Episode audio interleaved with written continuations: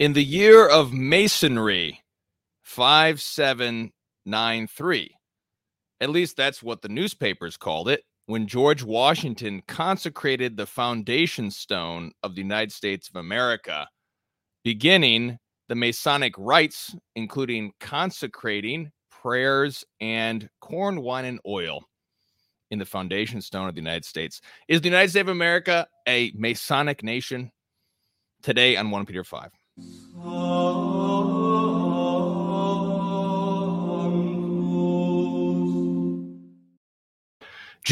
is King. Welcome to the 1 Peter 5 podcast, Rebuilding Christendom, Restoring Catholic Culture and Tradition. I'm Timothy Flanders, the editor in chief of 1 Peter 5. Today, we're going to talk about the United States of America. Happy 4th of July to all of our readers who are citizens of these United States. I myself am a Michigander. I'm very thankful for being a Michigander and being part of the United States. It's a wonderful country, but there's a lot of important questions we need to ask about the founding of the United States because, as Pope Benedict said, the whole Vatican II experiment is very much based on the fact that churchmen, he says, began to argue that the American Revolution gave us a modern of a secular state that was not neutral regarding values. This is from his Christmas address of 2005, the famous hermeneutic of continuity speech. So today we're going to talk a little bit about the founding of the United States and delve deeper into these things. Before we get into that, I want to encourage everybody to please donate to 1 Peter 5. We do depend on your support. We are a nonprofit organization and we are in need of monthly donors for you can donate anything you can you can manage $5 a month, $10 a month, 15, anything you can manage to help us would be greatly appreciated because we cannot continue this indefinitely without this rebuilding this donor base. So we do need the donor base to be rebuilt so that is our effort. If you've benefited from this, it is offered free to all, but we ask you to please donate in some way. So please donate to us. You can go to 1peter5.com slash donate. Again, monthly donors are most helpful to us. Um, we did not raise enough out of our spring fundraiser to lack uh, nothing as we go into the rest of the year. So we're still uh, making it up with with crisis publications and allocating money, but we still need to rebuild that donor base. So please support us, onepeter5.com slash donate. So we've published a few different articles at 1peter5 over the weekend discussing some of these aspects. And so I want to talk about the first, we had this uh, poll. Let me pull up the poll here uh, on Twitter where everyone could comment on the different aspects of the American Revolution. Now, the reason I did this poll was because there was another similar poll that uh, an author released a while back. Let me pull it up on the screen if I can on this browser. see if this works. Um, log out. So the the final tally was 1,100 votes, and this came up to um 59% believe that this the American Revolution was a Masonic creation. Here, let me bring the um let me try this a different way. One Peter okay. This should work. Let's see if this works. Okay, great. All right. So let me zoom in a little bit here. So here's here's the final tally right now as it stands. The American Revolution was crypto Catholic, 11% voted that. Uh, Masonic, 59% voted that. Pure John Locke, 16% voted that. Other says 13%. Um, I want to highlight uh, my buddy Trevor Acorn, Elkhorn, who says it is not as cut and dry as some would like it to be. It makes it makes it much more difficult to talk about nice and succinctly. It was a combination of the factors listed. I want to I want to uh, agree with that uh, from Trevor. Thank you, uh, Trevor. Yeah, I think it is true that there really are all these different elements and more in the American Revolution. The American Revolution is a complex historical event, which is very much turned into an ideology. Uh, the reason that I put this poll out there is because there was a there was an author, Catholic author, a number of years ago, who was forwarding a very positive view about the American Revolution, and this is really the view from that um, Jacques Maritain brings out in his reflections on America. This is in the 1950s. Why is it that Pope Benedict mentions the American Revolution? So let me first provide some context for his co- his his comments on in this area where he discusses the Vatican II project. Well, the Vatican II project is very much a post-war council. That's the way that we need to understand Vatican II very much. It's a post-war council. It's defined by the era that really was from 1945 until about 1965, 1968. That's when that era pretty much ended with the first, the second sec- sexual revolution that that occurred. And what defined that era? Well, the dominance of the American empire as a positive force because America, the Western Europe had just been liberated from Nazism by the American empire. And the American empire had been pushing against the atheistic communism. It had declared some kind of holy crusade against communism. Think about it in the 1950s, we have the greatest the greatest American commentator is really Fulton Sheen. We have Hollywood producing Catholic films in the 1950s. They're exporting them around the world. In the 1950s, it was easy for people to think that the United States really was this positive force. And maybe the church could throw in her lot with the United States as a positive force in the world. Let me see if I can grab this quote from Jacques Maritain uh, you know, here, let me search for a, a second. So I, I, I'm not sure if Ratzinger is referring to Jacques Maritain in particular, but he definitely Jacques Maritain is definitely one of the biggest thinkers at this time when he speaks about the American Revolution in such a positive way. So this is a quote from Jacques Maritain, Reflections on America. This is from 1956. Jacques Maritain, quote, the formidable adventure begun in this country with the Pilgrim Fathers and the pioneers and continued in the great days of the Declaration of Independence and the Revolutionary War, it will be necessary for the European spirit and the American spirit to meet and cooperate in common goodwill if we want civilization to survive. A world of free men penetrated in its secular substance by a real and vital Christianity, a world in which the inspiration of the gospel will direct the common life of man toward a heroic humanism it is possible to be more specific. What the world expects from America is that she may keep alive in human history a fraternal recognition of the dignity of man. In other words, the terrestrial hope of men in the gospel. End quote.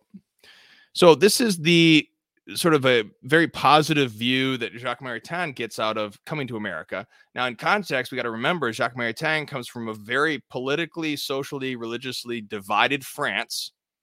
He he leaves France that had just been uh, very much divided. There was the Dreyfus affair. Jacques Maritain is married to a Jew.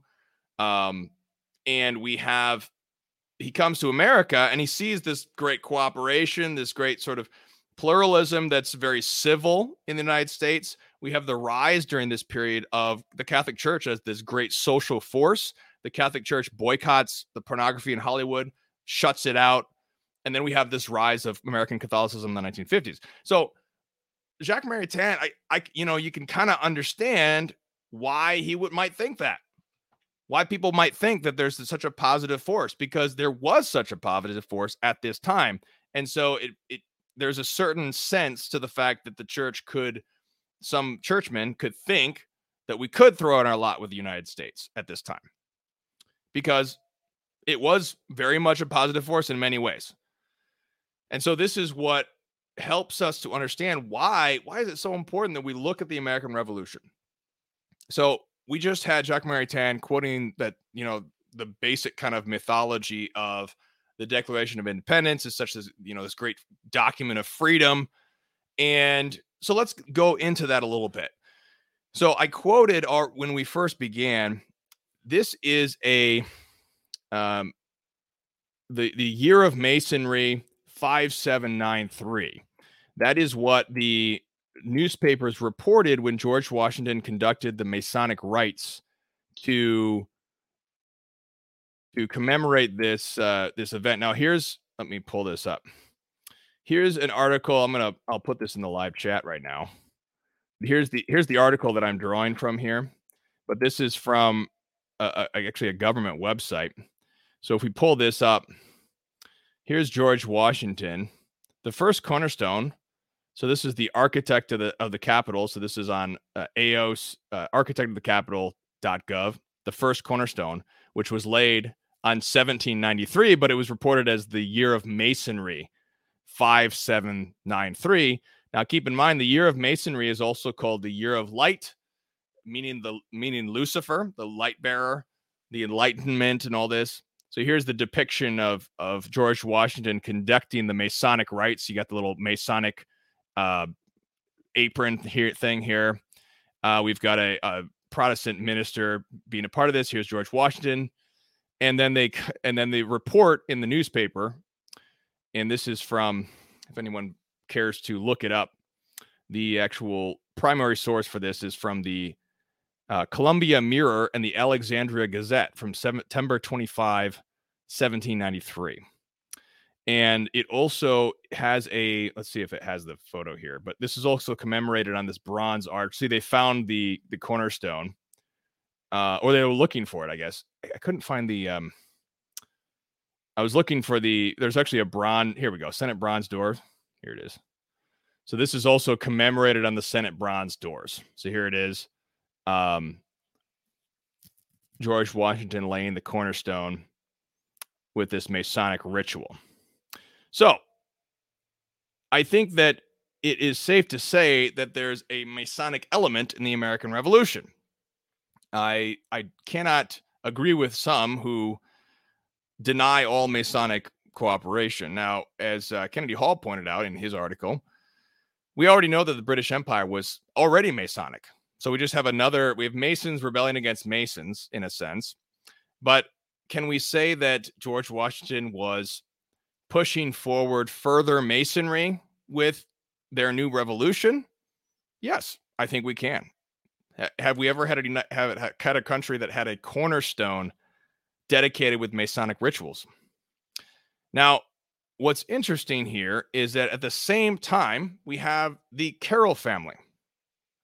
We have this situation where we have George Washington as and Leo the Third. Somebody asked in the in the beginning of uh, if there were any church documents. Well, there's two church documents that directly deal with America by Leo the Thirteenth. There's uh, Longinqua Oceani.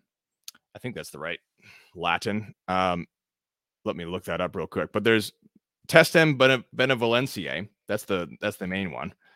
And Longinqua is the one which speaks of Washington as the noble Washington and a well-ordered republic. And the Carroll family was the greatest Catholic, really the this great rich family. This was uh, the Carroll family. Members of the Carroll family signed the Declaration of Independence and also signed the U.S. Constitution. Bishop John Carroll was the first bishop of the United States. He's the one who consecrated the United States to the Immaculate Conception in 1789. And so we owe Catholicism in the United States very much to the Carroll family. And what's interesting is that the Carroll family sided with the Patriots. And we can understand why they might side with them because the the Catholic colony of Maryland, which was founded by English Catholic refugees, the Lords Baltimore, there's Lord Baltimore 1, Lord Baltimore 2. They founded it as a refuge for Catholics because they were fleeing the Elizabethan and later King King's uh Anglican King's persecution they founded it as a refuge for Catholics where Catholics could be free to have the Holy Mass publicly. And, but they gave civil rights actually to other Christians. They allowed others to have the freedom of religion in Maryland. Uh, it, apparently, the Lord Baltimore, who founded the colony, did not want to create a, a Christendom in Maryland and have the, the normal setup that we might have as Catholics, but he wanted to create this sort of proto pluralism, this proto religious freedom. And this is what James Gibbons says in his book, Faith of Our Fathers, later in the 19th century. He claims that the origins of the this religious pluralism of the United States really happened in Catholic Maryland. And to a degree, he's right. There is a certain aspect of that. But what happened was during the so-called glorious revolution the ugly revolution of 1688 and even before that with the english civil war the heretical puritans took over the colony of maryland and forced out the catholics from having freedom the freedom that they had founded with their own colony. They could no longer have the freedom. They couldn't have civil rights. They couldn't serve in government anymore but because the carroll family was so rich they did practice slavery, etc.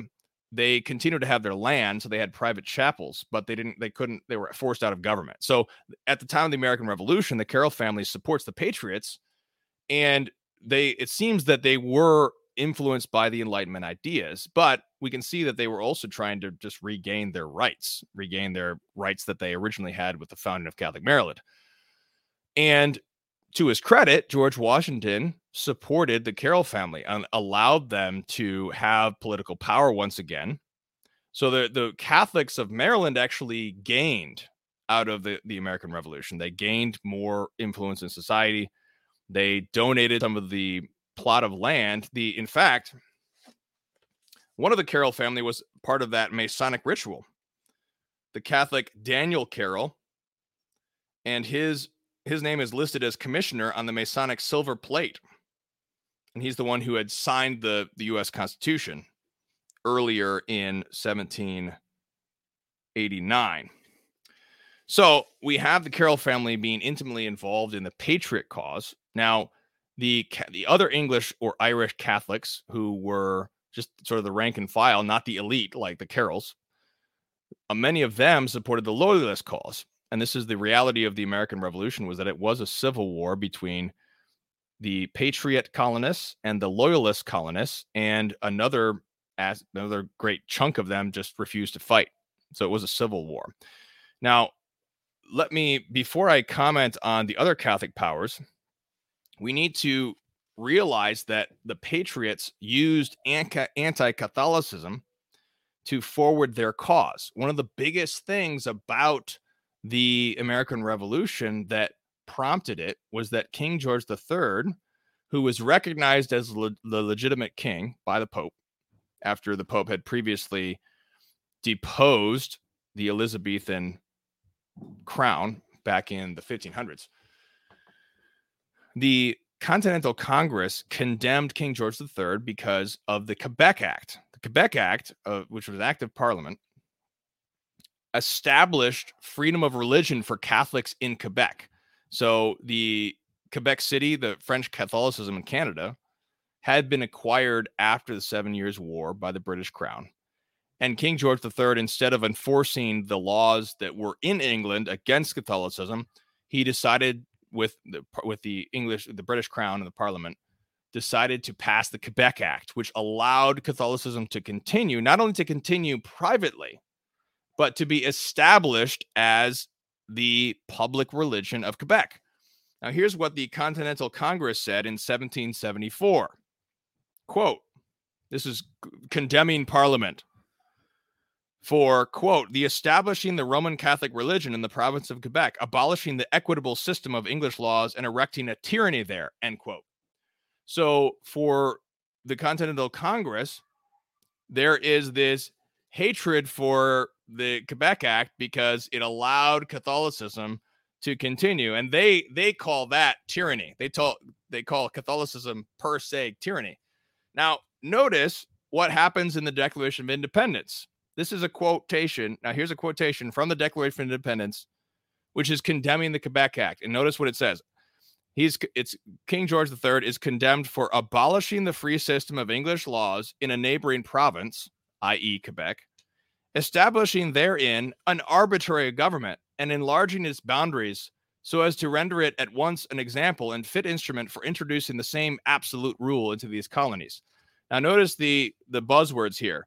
We've got arbitrary government, i.e. tyranny, and we've got absolute rule into these colonies. So it's basically condemning the fact that they're allowing Catholicism in Quebec and they're they're saying that he's going to establish that into the colonies as well. We're going to establish this tyranny of Catholicism in the colonies. And that's in the Declaration Declaration of Independence.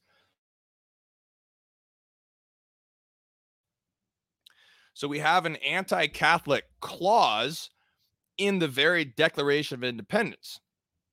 Now, did Jacques Maritain really understand what he was saying when he said, praising the Declaration of Independence, when it had this anti Catholic clause that condemns Christendom as this arbitrary government?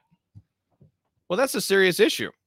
We have anti Catholicism in the very founding documents that today, this is the day that we celebrate the Declaration of Independence. So we have a serious problem with this. And it's just not that simple. As uh, as Trevor Elkhorn said, there's a lot of different factors. There is this masonry. There is this anti-Catholicism. Now, I want to talk about the crypto-Catholic idea, and this is something that we published between Ryan Grant, Timothy Gordon, others. Ryan Grant makes mention of uh, other historic Catholics who have claimed that the uh, ca- the principles of the founding were Catholic, basically.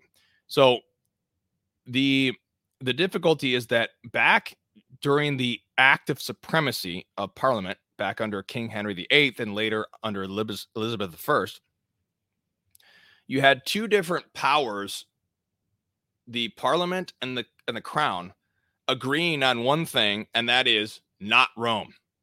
That's what they agreed on. But then, because after you have not Rome, well, then both of those sought absolute power, absolute tyranny.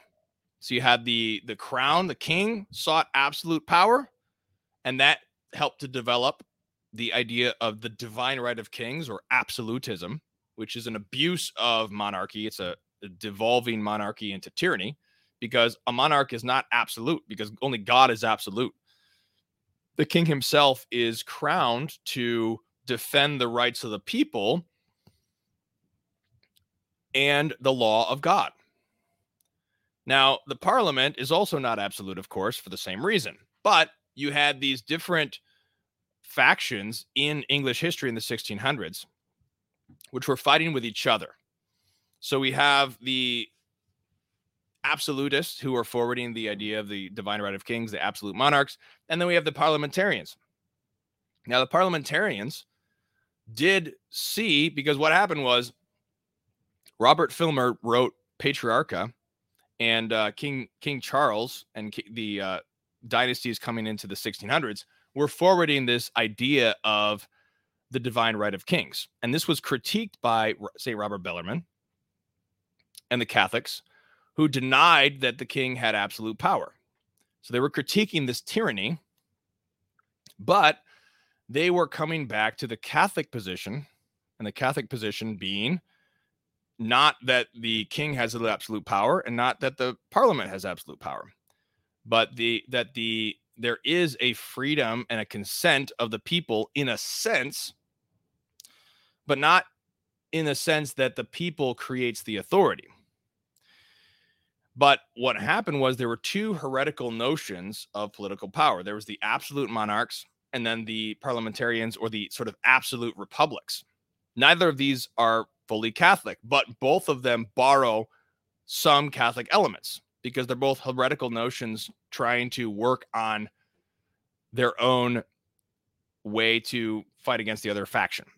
The Catholic notion is always the Catholic notion is always the whole integrated through the different parts. And that heresies always uh, term heresy simply means a choice, a choice between two truths. It's a half truth, basically. So absolute monarchy is a half truth, and so re- an absolute republicanism is also a half truth.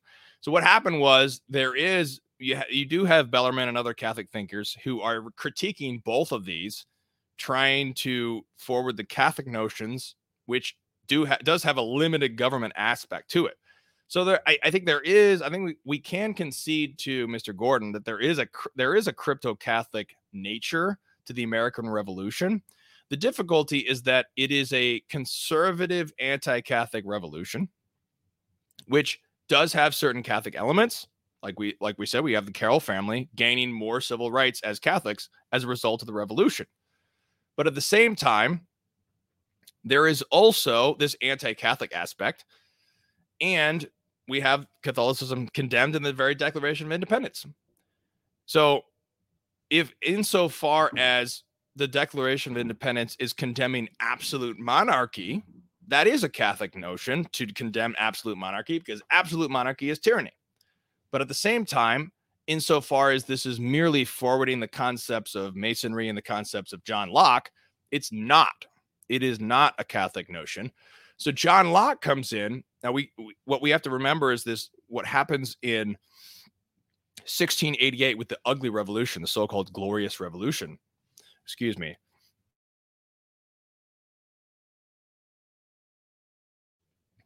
Um, what happens in 1688 is that we have the Catholic King James II. He's a Catholic king of England, the first Catholic king since actually his, his father converted to Catholicism on his deathbed. But we have the Catholic King James II, and all the heretics want to push him out. And so they push him out and they bring in King William of Orange in 1688. This is the what historians call the Glorious Revolution, but what what Catholics need to start calling the ugly revolution because they push out King William and then John Locke writes this, his second treatise on government. This is the one that uses all the same phrases as the Declaration of Independence, and it justifies it justifies the revolution in 1688. and says we had the right to push out Catholic King James II because he was going to impose an arbitrary government i.e., a Catholic government. Now, it is true that King James II was also not a very good ruler as well. And some of these Catholic powers, including the King of France, wanted to really do this tyranny. They wanted to do this absolute tyranny as Catholics. And that's a problem because then it discredits Catholicism and actually does create it into an arbitrary government. But what John Locke says in his second treatise of government, he justifies this revolution, this revolutionary character. Now, is there a sense of Catholics revolting in some sense? Is there uh, a Catholic tyrannicide? I think that the, sources do indicate there is something of that. I think it's a little bit, sh- a lot more shaky than the John Locke version, however, because John Locke's version is the, the power comes from the people.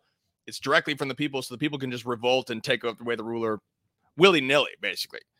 Um, and so, but uh, what we need to see here is that this whole history leading up to 1776 is colored by this legacy of the so called Glorious Revolution and John Locke's justification thereof. In 1745, when George Washington was 13 years old, there was the latest Jacobite uprising. The Jacobite legacy were the Catholic kings of England, descended from King James II, trying to retake the throne. So there's always this threat that the Catholics were going to take over again. And that's how George Washington grows up. Thomas Jefferson grows up with this legacy, this legacy of we need to keep this republic here to maintain the anti Catholic status quo. And when you have King George III, allowing Catholicism in, in Quebec, we have a what looks to be a, a serious reversal. We need we need to maintain this anti-Catholic status quo. And so the the king is beginning to assert more and more power, which they're using the, in the Declaration of Independence to assert that the arbitrary power is coming. This this absolute monarchy is coming again. He's going to impose Catholicism on us. And so we are fighting against him to maintain the anti-Catholic status quo. So it's a, it's a conservative revolution. It's trying to preserve things as they are. And that's what makes it somewhat traditional in a sense. Also, and t- I think we can concede this as well to Mr. Timothy Gordon, there is also the defense of subsidiarity. I think this is this is very very good point because the founding of America, despite the fact that despite all these issues, there is a very virulent defense of the Catholic principle of subsidiarity, that the colonies are their own states and they govern themselves, and they reject greater government over themselves. They reject greater control over themselves. They want the self government of their own states. And this is the legacy which still we still see today with as the COVID nightmare went through and all the different Marxist governments asserted more and more power, we saw this. I mean, President Trump put the COVID implementation back to the governors of each state. That was really an act of subsidiarity. The United States, along with uh, Great Britain and other such countries, if, if they have this same legacy, were able to break free and avoid a lot of the COVID tyranny. So this is a great thing. This is something we should be thankful for. If if you're a citizen of one of these United States, we should be thankful for this. It's something we we can definitely be grateful for. It, it, unfortunately, like our brethren in Canada are suffering under a great Marxist power. And unfortunately, that's the case in many European countries, which with an immense amount of tyranny imposing various things regarding COVID, and all of those things. I probably shouldn't even be saying these words. We'll see if this YouTube video gets flagged, but um, so we should be thankful on the Fourth of July for these things. And this is this Catholic principle of subsidiarity is very, very grave, as uh, Gordon brings out in his article, certainly. Uh, so there's definitely a factor, definitely aspects of the crypto Catholicism. There's aspects of Masonry there's aspects, obviously, of John Locke, very large influence.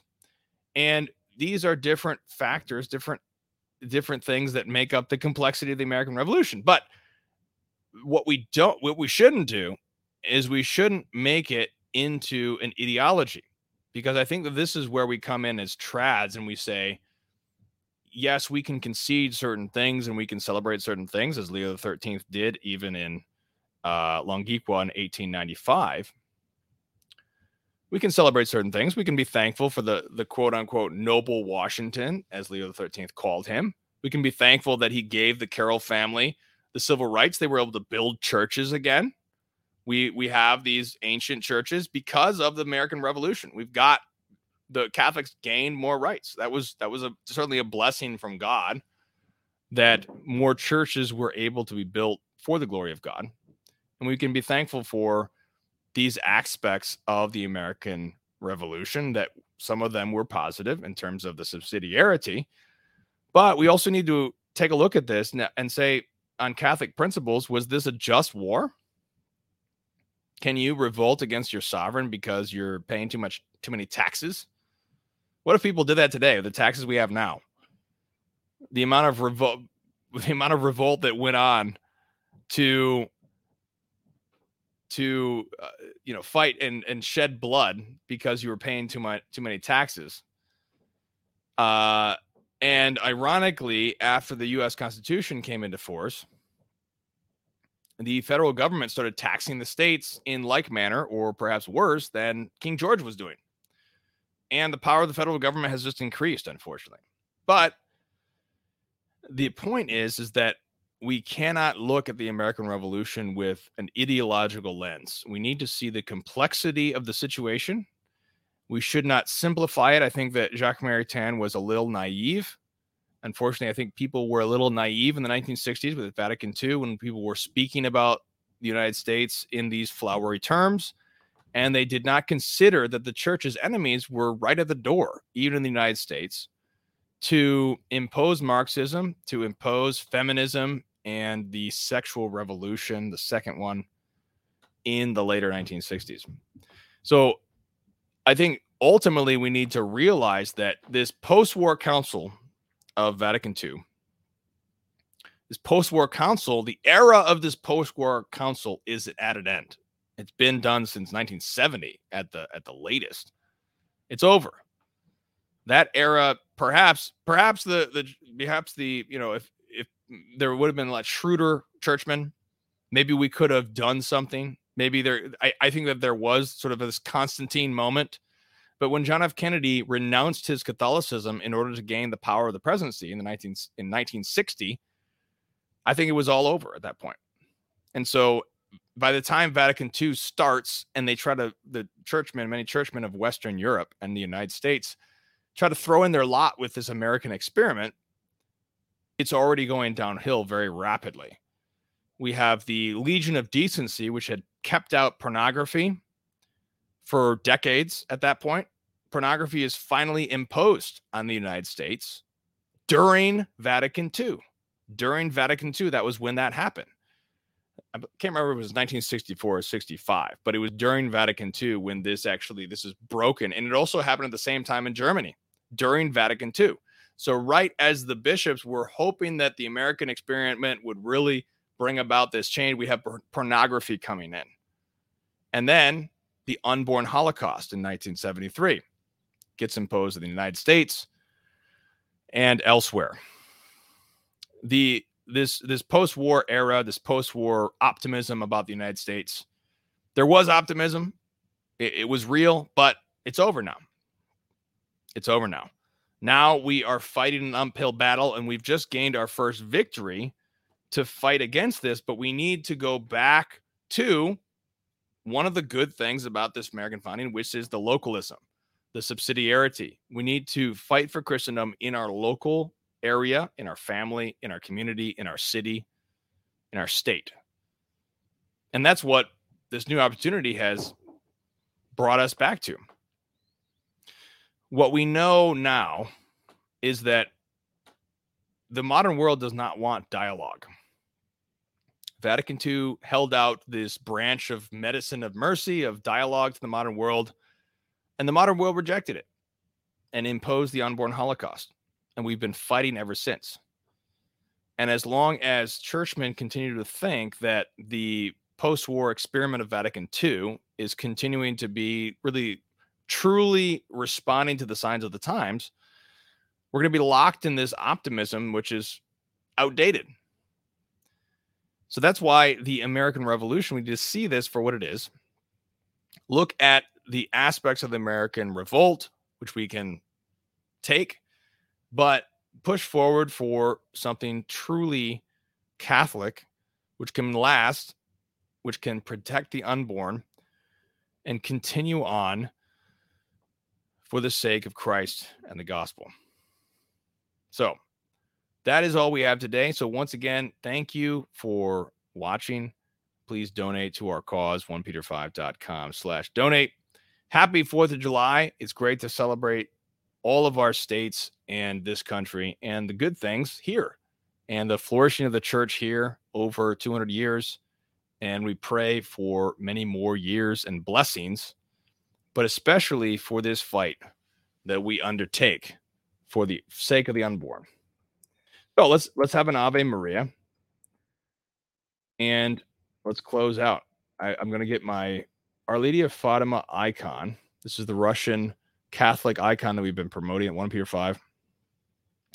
So I encourage you to pray, pray with us, and let's celebrate God's blessings. Let's offer gratitude for God's mercy that has been poured out with the Dobbs decision, the mercy for protecting the unborn children.